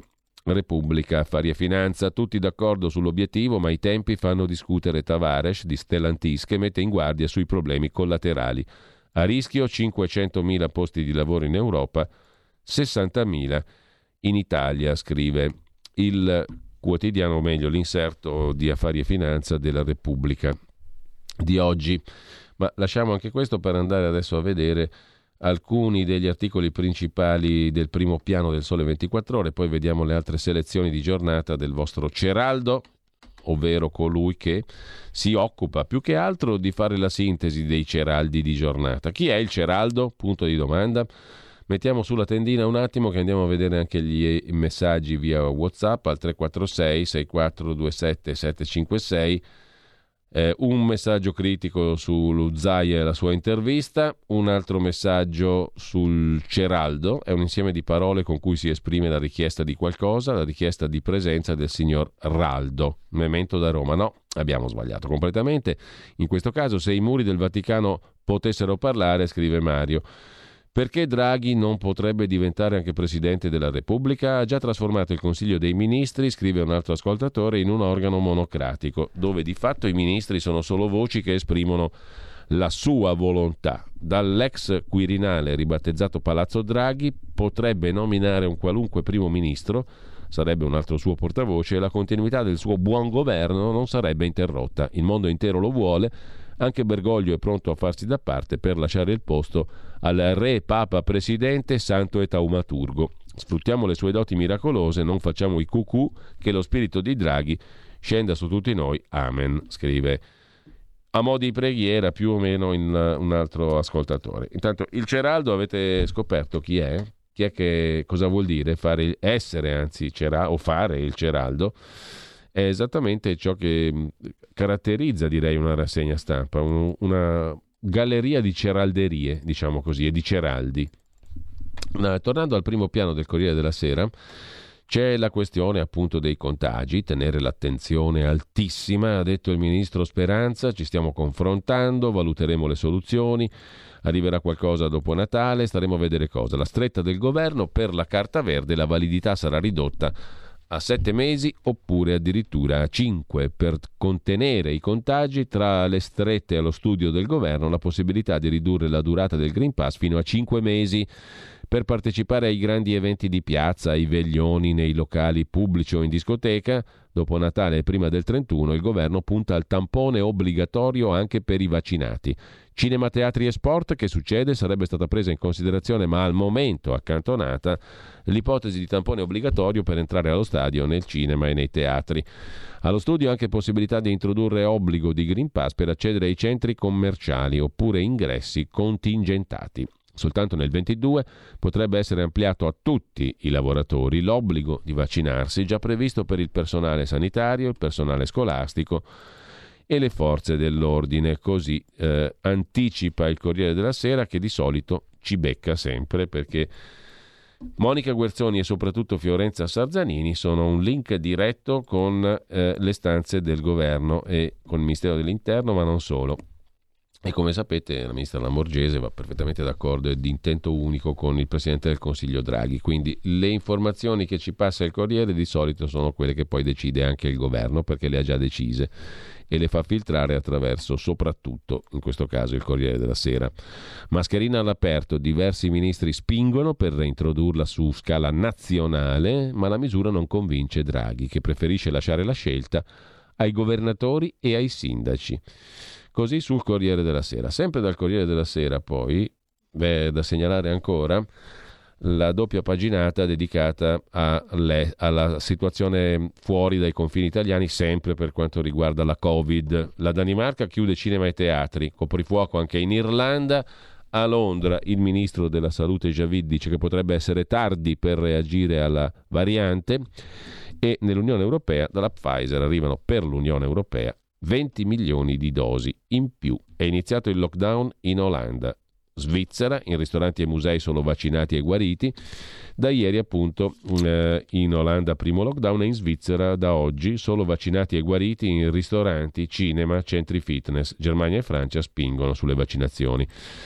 Paura anche a New York, balzo di casi ma niente lockdown. E poi c'è la foto del Guardian britannico, il quotidiano inglese, di Boris Johnson a tavola con moglie e due collaboratori in pieno lockdown 15 maggio 2020 nel giardino di Downing Street, quando i ritrovi erano vietati. Foto di lavoro, ha detto Johnson, ma vino a go-go che solleva dei dubbi.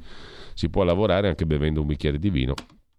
Peraltramente, e anche in Gran Bretagna. Mentre sempre dal Corriere della Sera Super bonus, e qui parliamo della finanziaria, il nodo è stato risolto per il super bonus, accordo, sbloccato l'iter di approvazione della manovra ferma in Commissione Bilancio al Senato, dopo una serie di verifiche il Ministero dell'Economia ha dato l'ok alle proposte di modifica. Il tema più complicato è il super bonus appunto al 110%, cancellato il tetto ISEE di 25.000 euro, per le persone fisiche che fanno lavori di efficientamento energetico e di messa in sicurezza di ville unifamiliari. L'emendamento amplia al 2022 la platea dei beneficiari del maxi credito di imposta sui lavori edili. Dovrebbe restare il vincolo del 30% di lavori completati entro il 30 giugno del 2022.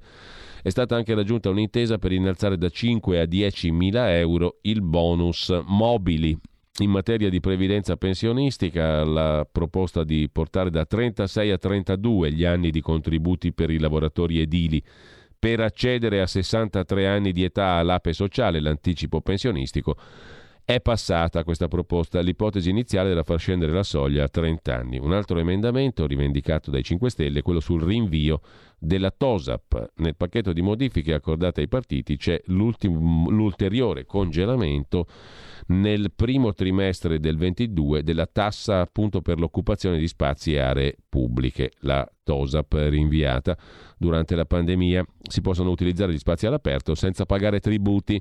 I testi degli emendamenti dovrebbero arrivare questa mattina in Commissione Bilancio. Così riassume e sintetizza il Corriere della Sera, che poi presenta una lunga intervista al ministro della pubblica amministrazione Brunetta il quale dice che se Draghi vuole andare al Quirinale la scelta in realtà aspetta ai partiti, lo devono dire i partiti. No a elezioni anticipate, al governo servono continuità e coesione, dice il ministro Brunetta. E poi c'è la telefonata Meloni-Berlusconi, strategie diverse nel centrodestra, scrive il Corriere della Sera, quello l'abbiamo già visto. L'abbiamo già visto, ma però, ma però, non si dice ma però, lo diciamo lo stesso. Licenza ceraldica, eh, ma però andiamo a vedere anche gli altri articoli degni di nota della giornata di oggi. Intanto vi segnalo il pezzo di Filippo Caleri sul tempo di Roma che eh, dà sostanza numerica alla opinione del direttore Franco Becchis sul taglio delle tasse, un'operazione populista che non fa onore all'economista Draghi, una misura dispendiosa senza effetti, insomma un taglio delle tasse inutile, dice Becchis, sulle tasse 7 miliardi inutili, titola anche il tempo nell'articolo con le tabelle e i numeri, il gran taglio annunciato dal governo è un blef. A chi prende tra 30 e 35 mila euro all'anno soltanto 7 euro al mese in più. Lo stesso effetto del bonus Renzi, cioè 80 euro, toccherà a circa 900 mila lavoratori, il 2,14% dei contribuenti. Per 4 milioni 200 mila italiani l'effetto della riforma fiscale si vedrà al banco, soltanto 5,9 euro al mese per abbassare veramente le tasse agli italiani che lavorano, ne servirebbero 80 di miliardi e non i 7 che a fatica il governo ha messo nella finanziaria. Inutile farsi illusioni, scrive Il Tempo, il taglio dell'IRPEF produrrà un effetto leggerissimo sulle buste paga degli italiani. E poi c'è anche la questione delle pensioni. Oggi CGL e Cisde Will vanno a Palazzo Chigi da Mario Draghi col dossier pensioni. Tra le richieste, uscita con 41 anni di contributi. I lavori per superare la Fornero continuano nel 22. Intanto c'è l'accordo per gli edili, assegno con 63 anni di età e 32 di versamenti per i lavoratori edili. Tra le proposte generali, le organizzazioni convocate puntano a costruire regole per assicurare una rendita di garanzia ai giovani. Sulle donne l'idea presentata al Premier sarà quella di dare un anno di contributi ogni cinque a chi cura familiari non autosufficienti, scrive ancora il tempo di Roma, cercando di capire cosa succede oggi quando i sindacati incontrano a Palazzo Chigi il presidente Draghi e eh, probabilmente anche il ministro del lavoro Orlando. Si cercherà di tracciare una via d'uscita dalla legge Fornero messa in naftalina per un altro anno, ma pronta a rispuntare nel 2023. Eh, sempre tra gli articoli degni di nota di oggi, intanto però oh, vi proporrei anche il secondo brano, perché sennò non riusciamo ad ascoltare tutti i meravigliosi brani che abbiamo selezionato per questa mattina. Rimaniamo al weekend, la giornata è quella di ieri, il 19 dicembre, nasceva nel 1915 a Parigi eh, lo scoprirete subito, non farete fatica a indovinarlo. Chi nasceva il 19 dicembre del 1915 a Parigi.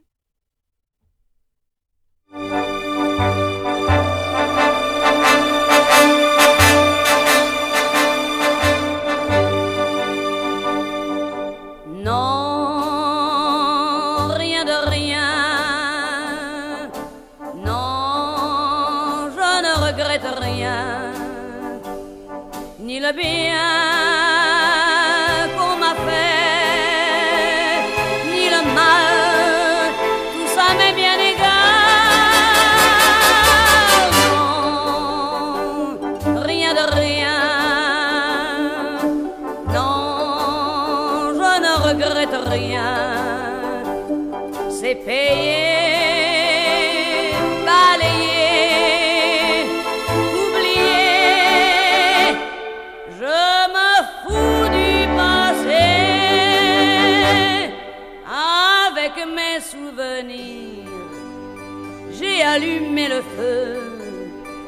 chagrins, mes plaisirs, je n'ai plus besoin de balayer les amours avec leur trémolo, balayer pour toujours. Je repars à zéro.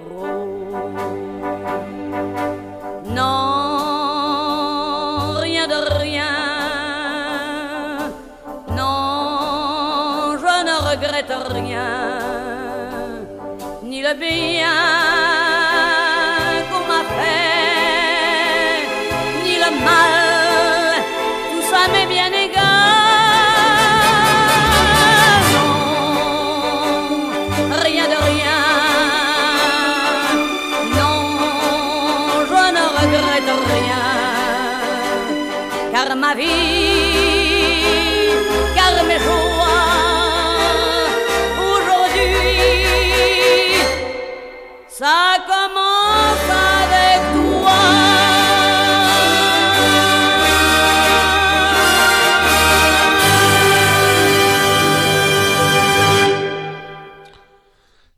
Regrette Rien, Edith Piaf, nasce il 19 dicembre 1915 a Parigi. Intanto è boom di cantieri, aziende improvvisate, la strage sul lavoro di Torino, ma così in generale si lavora sui cantieri edili e si muore. L'effetto perverso dei bonus, lo scrive Repubblica nell'inchiesta curata da Marco Patucchi, pagina 24. Stamani nel 2021 delle costruzioni, 98 decessi più 14% di incidenti, tanto c'è accordo sulla pensione anticipata con 32 anni di contributi, 63 di età, ma ministro, l'ex ministro Damiano dice non basta, dice Cesare Damiano, ex ministro, autore della proposta in qualità di presidente della commissione governativa sui lavori gravosi. Le attività più coinvolte per morti sul lavoro sono quelle dell'edilizia e costruzioni, trasporto e magazzini e poi commercio e meccanici auto e moto. Eh, ci sono coincidenze temporali che fotografano, scrive Repubblica, la lontananza tra la vita politica e la realtà. Più o meno nelle stesse ore della tragedia di Torino, in concomitanza con gli oltre tre morti sul lavoro in media al giorno, in Parlamento si faceva un mezzo passo indietro per la sicurezza e la dignità del lavoro proprio per gli edili, cioè per tutti i colleghi di Filippo, Marco e Roberto morti a Torino, o Vittorio, morto giovedì a 59 anni, a Ischia. A perdere la vita sono soprattutto muratori over 60. C'era l'idea, formulata in un emendamento della maggioranza, di inserire nella, mar- nella manovra la riduzione da 36 a 30 anni dei contributi necessari a un lavoratore dell'edilizia per la pensione anticipata, ma tra le logiche partitiche, i risparmi, i veti e i controveti e i risparmi appunto da trovare, l'ultima versione fissa quella soglia più in basso a 32 anni. In ogni caso è boom di cantieri e eh, c'è l'effetto perverso dei bonus che stimolano per così dire le aziende improvvisate a buttarsi nel mercato edilizio, così muoiono i lavoratori edili, scrive Repubblica in questa inchiesta in primo piano.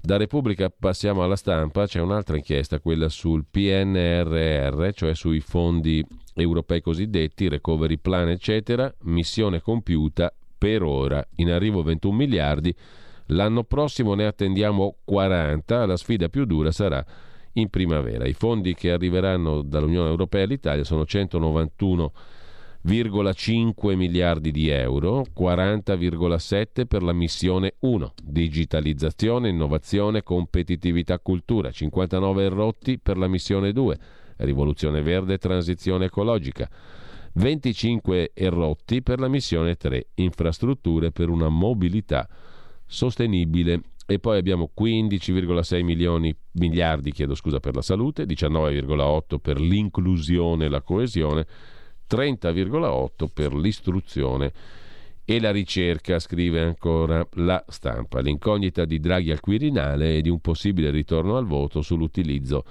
dei fondi europei per il PNRR, Piano Nazionale di Ripresa e di Resilienza. Nonostante tutto, il governo Draghi riuscirà, scrive la stampa, a centrare gli impegni fissati con l'Europa nel 2021 per il Piano Nazionale di Riforme il 22 dicembre, nella conferenza stampa di fine anno, Draghi rivendicherà di aver raggiunto gli obiettivi e lo farà con l'approvazione di una relazione che verrà subito dopo votata dal Parlamento e trasmessa agli uffici competenti della Commissione europea. Se non ci saranno obiezioni, verrà riconosciuta la seconda tranche degli aiuti previsti dall'accordo firmato a luglio, 21 miliardi di euro fra contributi a fondo perduto e prestiti.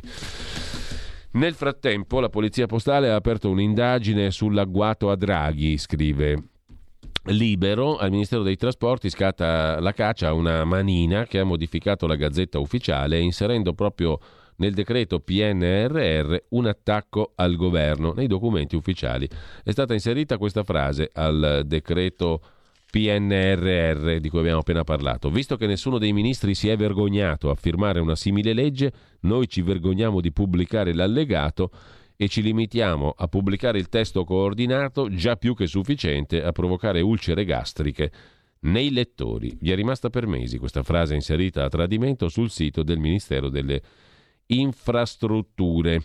E eh, sempre tra gli articoli di oggi vi segnalo anche eh, il pezzo di Pietro del Re dall'Olanda Siamo rovinati, il lockdown piega l'Olanda ribelle. Fino a pochi giorni fa nel paese l'uso delle mascherine era limitato, poche persone avevano scelto di fare il booster, la terza dose del vaccino. L'arrivo di Omicron ha cambiato tutto. Il governo è stato il primo in Europa a tornare al confinamento. Ora si teme che l'economia non regga. Anche a Londra c'è paura. Vuoti pub e strade, possibili nuove restrizioni in tempi rapidi, ma già ora la capitale britannica è irriconoscibile, scrive ancora Repubblica. Da Repubblica eh, vi segnalo anche l'ultimo miglio delle pillole anti-Covid, le prime saranno a gennaio, il generale Figliuolo ha già ordinato 100.000 dosi tra Molnupiravir e Paxlovid. Il pediatra, il pediatra, non è un pediatra, il virologo Bassetti di Genova dice diventeranno capisaldi per le cure domiciliari queste nuove pillole che il generale Figliuolo ha già ordinato. Qui Parlamento. E io do il benvenuto e il buongiorno, come tutti i lunedì, a Riccardo Molinari, presidente dei deputati della Lega, capogruppo alla Camera e segretario della Lega in Piemonte. Buongiorno Riccardo, grazie. Buongiorno tutti gli ascoltatori. Allora, partiamo come al solito dal calendario della Camera. Eh, se non sbaglio, si inizia proprio oggi con l'esame del decreto. Ne parlavamo poco fa di questo argomento sul PNRR, la prevenzione delle infiltrazioni mafiose. Cos'altro c'è di rilevante? E tra l'altro ti chiedo, eh, quando è che si comincerà a capire eh, la sostanza reale dei cosiddetti fondi europei legati al PNRR Recovery Fund? E, ehm, sono previste delle iniziative particolari rispetto all'ordinaria, tra virgolette, amministrazione in tema di prevenzione delle infiltrazioni mafiose? Sì, il decreto PNRR eh, verrà approvato questa settimana alla Camera e poi avremo anche la legge di delegazione europea, quindi questi sono i due provvedimenti e poi la legge di bilancio, insomma, la aspettiamo dal Senato per il periodo tra Natale e Capodanno. Ecco quindi avremo tempi molto stretti. Sicuramente questo decreto PNRR non dice dove andranno investiti i soldi, ma dà le regole per spenderli e dà delle regole di controlli maggiori proprio per evitare le infiltrazioni mafiose. Quindi diciamo che questo decreto non dice eh, spenderemo qua o spenderemo là, ma spiega diciamo, le modalità cui, eh, con cui i fondi verranno distribuiti e la rete diciamo, di controlli e di protezioni per evitare che ci siano dei, dei problemi negli investimenti. Diciamo che i settori su cui sì. invece la griglia dove, quali sono i macro temi su cui si sarebbe investito è, è, è stata approvata ad aprile quando abbiamo mandato in Europa diciamo, il documento del PNRR, lì abbiamo votato in Parlamento eh, diciamo, i macro temi con la, la, la, la, distribuzione delle risorse eh, in base ai vari progetti, in base alle varie missioni, alle varie linee di intervento. Poi è chiaro che c'è una fase ancora successiva, quindi io ad esempio possiamo sapere sul macro tema quanto ci sarà e, e poi è chiaro che dovranno uscire dei bandi e dovranno uscire dal, dal governo le misure concrete a cui poi enti locali e regioni potranno partecipare. Quindi diciamo che per le fasi sono tre, c'è stata la prima fase, quello di mandare in Europa eh, la distribuzione delle risorse per macro temi. Ora c'è questo decreto che spiega come dovranno essere eh, assegnati e come dovranno essere controllati e poi eh, ci saranno vari, le varie modalità di spesa che partiranno dai ministeri competenti. Diciamo per quanto riguarda la legge di bilancio, noi abbiamo già anche letto stamattina l'intervista che tu hai rilasciato al Corriere della Sera nella quale metti in luce eh, ciò che ci è di soddisfacente no? nella legge di bilancio. Il taglio delle bollette, eh, gli 8 miliardi di taglio fiscale, la semplificazione delle aliquote IRPEF, insomma un passo verso il taglio delle tasse, l'abolizione dell'IRA per le imprese individuali e eh, una sorta di sostegno ai redditi più bassi tu rivendichi anche, no? perché il, il, mix tra riforma IRPEF e assegni familiari con l'assegno unico che debutta a marzo prossimo se non sbaglio porterà vantaggi alle classi di reddito più basse. No? Sì, eh, Ecco, ci vuoi spiegare perché? Eh, perché proprio, proprio, in rassegna stampa invece abbiamo letto Franco Becchis che dice questo è un taglio delle tasse farlocco che non riguarderà nessuno, buttati dalla finestra 7 miliardi. No, no, no, no. Eh, diciamo che questa è una riforma che invece va a tagliare le tasse a tutti. Poi può, qualcuno può dire non ce le taglia abbastanza, questo è un altro discorso, nel senso che eh, essendo un taglio che viene fatto su tutti i redditi, è chiaro che il risparmio eh, insomma, magari qualcuno poteva pensare che fosse un risparmio maggiore, però il risparmio c'è per tutti. E per quanto riguarda le, cosa succede con questa riforma? Che le aliquote IRPEF da 5 diventano 4, vengono tagliate, quindi tolta l'ultima, quella più alta, le altre vengono tutte quante ridotte, quindi c'è un taglio dell'IRPEF e poi si destina un miliardo al taglio dell'IRA, quindi anzi non al taglio, alla cancellazione dell'IRA per le imprese individuali. E chi ha un'impresa individuale sa che cosa voglia dire non dover pagare l'IRA, quindi è sicuramente tanta roba, ecco, una, roba, una cosa importante. Poi perché risparmiano soprattutto le classi, eh, diciamo, chi ha, chi ha, un reddito più basso? Perché c'è il tema del bonus Renzi, che avrete letto, qualcuno ha fatto polemica dicendo viene abolito il bonus Renzi, quindi eh, chi ha un reddito più basso perde 1200 euro all'anno. Non è così, cioè il bonus Renzi non sarà più scritto in busta paga, quindi non sarà scritto più 100 euro di bonus Renzi, ma quel bonus Renzi è ridistribuito nella riforma fiscale diventa una detrazione. Quindi cosa succede? Succede che alla fine tra la detrazione del bonus Renzi e il taglio dell'IRPEF, anche il reddito più basso avrà comunque un guadagno a fine anno, cioè alla fine, alla fine della fiera si pagherà di meno. A, a, su questo aggiungiamo anche l'assegno unico, l'assegno unico che scatta invece più a marzo, che riguarda soprattutto i redditi più bassi, eh, cumulando diciamo, la riforma dell'IRPEF e l'assegno unico si, avrà il risparmio maggiore, quindi si avrà un taglio che è dell'11,8% mi pare in percentuale eh, delle tasse, tagli delle tasse saranno proprio le fasce di reddito più basse, quindi quelle che temevano che cancellando il buono French ci avrebbero perso. No, ma poi il pudding eh, si capisce se è buono quando lo si mangia, no? Ciascun, no, certo. ciascun contribuente vedrà poi concretamente l'effetto. Esatto. Eh, intanto, eh, altra mh, mm, eh, questione eh, che ha a che fare però anche con l'economia in generale, eh, il ministro Garavaglia oggi dice, l'abbiamo letto prima, che insomma sarebbe il caso di parlare meno di sto Covid, no?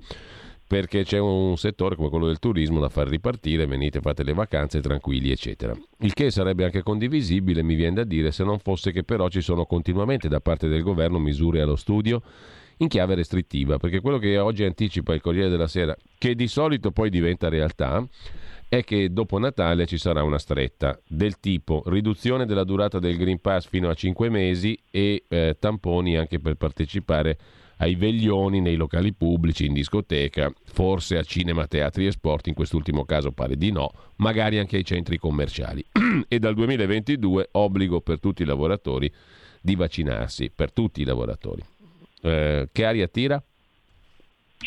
Beh, allora, eh, bisogna aspettare questa cabina di regia che ci sarà in settimana. Bisogna capire, aspettare la cabina di regia che ci sarà in settimana e, e, vedere quali saranno alla fine le vere modifiche, le vere proposte che verranno fatte, perché eh, sicuramente il tema del, dell'obbligo vaccinale piuttosto che il tema del tampone anche per i vaccinati per partecipare agli eventi eh, crea molti problemi nella maggioranza, crea molti problemi perché abbiamo già visto insomma, le reazioni certamente non entusiaste del comparto turismo quando la settimana scorsa è stato annunciato che per entrare e uscire dall'Italia sarà necessario il tampone anche se si è vaccinati e questo ovviamente non è gradito da alberghi, impianti di risalita, tutto il mondo del turismo montano, perché insomma, si era detto che col Super Green Pass, con le vaccinazioni abbiamo trovato una vita normale, se all'onere diciamo, del Super Green Pass e anche quello del tampone eh, si ha una sensazione, si crea una frustrazione tra la popolazione, no? La gente non capisce più eh, che senso ha avuto allora seguire le direttive del governo se poi si mettono sempre diciamo, limitazioni maggiori. E quindi ovviamente lo stesso ragionamento vale in grande se si pensa di utilizzare eh, il tampone di Super Green Pass anche per andare allo stadio, al cinema, alle cene, eh, alle, alle cene con, con, più persone, agli, agli incontri pubblici, insomma, diventerebbe, davvero, diventerebbe davvero un problema e si rischierebbe di avere dal nostro punto di vista una reazione eh, da parte della popolazione di mancanza di fiducia verso il vaccino e di mancanza di fiducia verso le politiche del governo. Quindi eh, spero che ci sia rispetto alle discrezioni che stanno uscendo un ripensamento, perché noi, ma devo dire su questo anche il PD e anche altri partiti, siamo fortemente mh, critici verso questa stretta ulteriore. Se una stretta deve esserci che sia eh, qualcosa di accettabile, ecco, non quello che leggiamo sui giornali. Ultima questione che mh, tu affronti anche nell'intervista che citavo prima, ne parlano in tanti, forse rischia di essere anche un pochino stucchevole per molti ascoltatori, ma è la partita per il Quirinale. No? Si continua a parlare di Draghi se rimane a Palazzo Chigi, se va al Quirinale, Brunetta dice che tocca ai partiti dire cosa vuol fare Draghi, i partiti dicono che tocca a Draghi dire cosa vuol fare lui, molti auspicano che rimanga lì perché sennò si va al voto anticipato, che è però quello che vuole Giorgia Meloni, ma il centrodestra su questo che posizione ha? E Berlusconi è un candidato vero? Beh, allora, eh, Berlusconi è un candidato vero perché eh, se, essendo stato il Presidente del Consiglio eh, per tre volte votato dagli italiani ed essendo stato il capo della coalizione di centrodestra per tanti anni ed essendo ancora il presidente di uno dei partiti del centrodestra, è chiaro che ha il curriculum per eh, correre alla carica di Presidente della Repubblica. Sarebbe assurdo negarlo. Poi si possono fare dei ragionamenti sul fatto che eh, sia opportuna la sua candidatura o meno perché chiaramente il nome di Berlusconi è un nome divisivo, quindi difficilmente Berlusconi troverebbe il consenso nel centro-sinistra e per fare il Presidente della Repubblica serve anche avere eh, dei voti dall'altra parte, per quanto il centro-destra parta, parta in vantaggio. Però eh, penso che nessuno possa eh, dire al centro-destra che Berlusconi non è un nome credibile, anche perché dire, i numeri sono i numeri stavolta giocano dalla parte nostra, se il centro-destra è compatto e Berlusconi vuole fare la partita, credo che sia compito del centro-destra essere reali, insomma, anche perché è evidente a tutti che una bocciatura di Berlusconi eh, per colpa del centrodestra, quindi se mancassero dei voti di franchi tiratori del centrodestra, eh beh, spingerebbe Forza Italia tra le braccia del PD per una maggioranza Ursula. Penso che questo non convenga né alle Meloni né alla Lega. Quindi insomma c'è, anche, c'è una questione di diciamo, lealtà e c'è anche una questione oggettivamente di opportunità per tenere insieme la coalizione. Allora, noi ci salutiamo qua per oggi. Io ne approfitto dall'interno di questa rubrica per eh, farti anche i migliori auguri di buon Natale, naturalmente. Ehm, e, e, grazie per, per, la presenza costante, per il focus eh, settimanale in questa rubrica. Poi ci risentiremo prestissimo. Intanto grazie a Riccardo Molinari, davvero un augurio di buone festività natalizie. E, Grazie a te e, di buone, auguri di buon Natale a tutti gli ascoltatori. Grazie mille Riccardo, noi ci salutiamo qua mm, e intanto tra poco con noi come sempre Carla De Bernardi per un fantastico viaggio all'interno delle incredibili cose che contiene il cimitero monumentale di Milano. Poi alle ore 10.30 eh, la rubrica Zoom con Antonino Danna e mm, e poi ne parliamo dopo. Ne parliamo brevissimamente dopo. A tra poco. Qui Parlamento.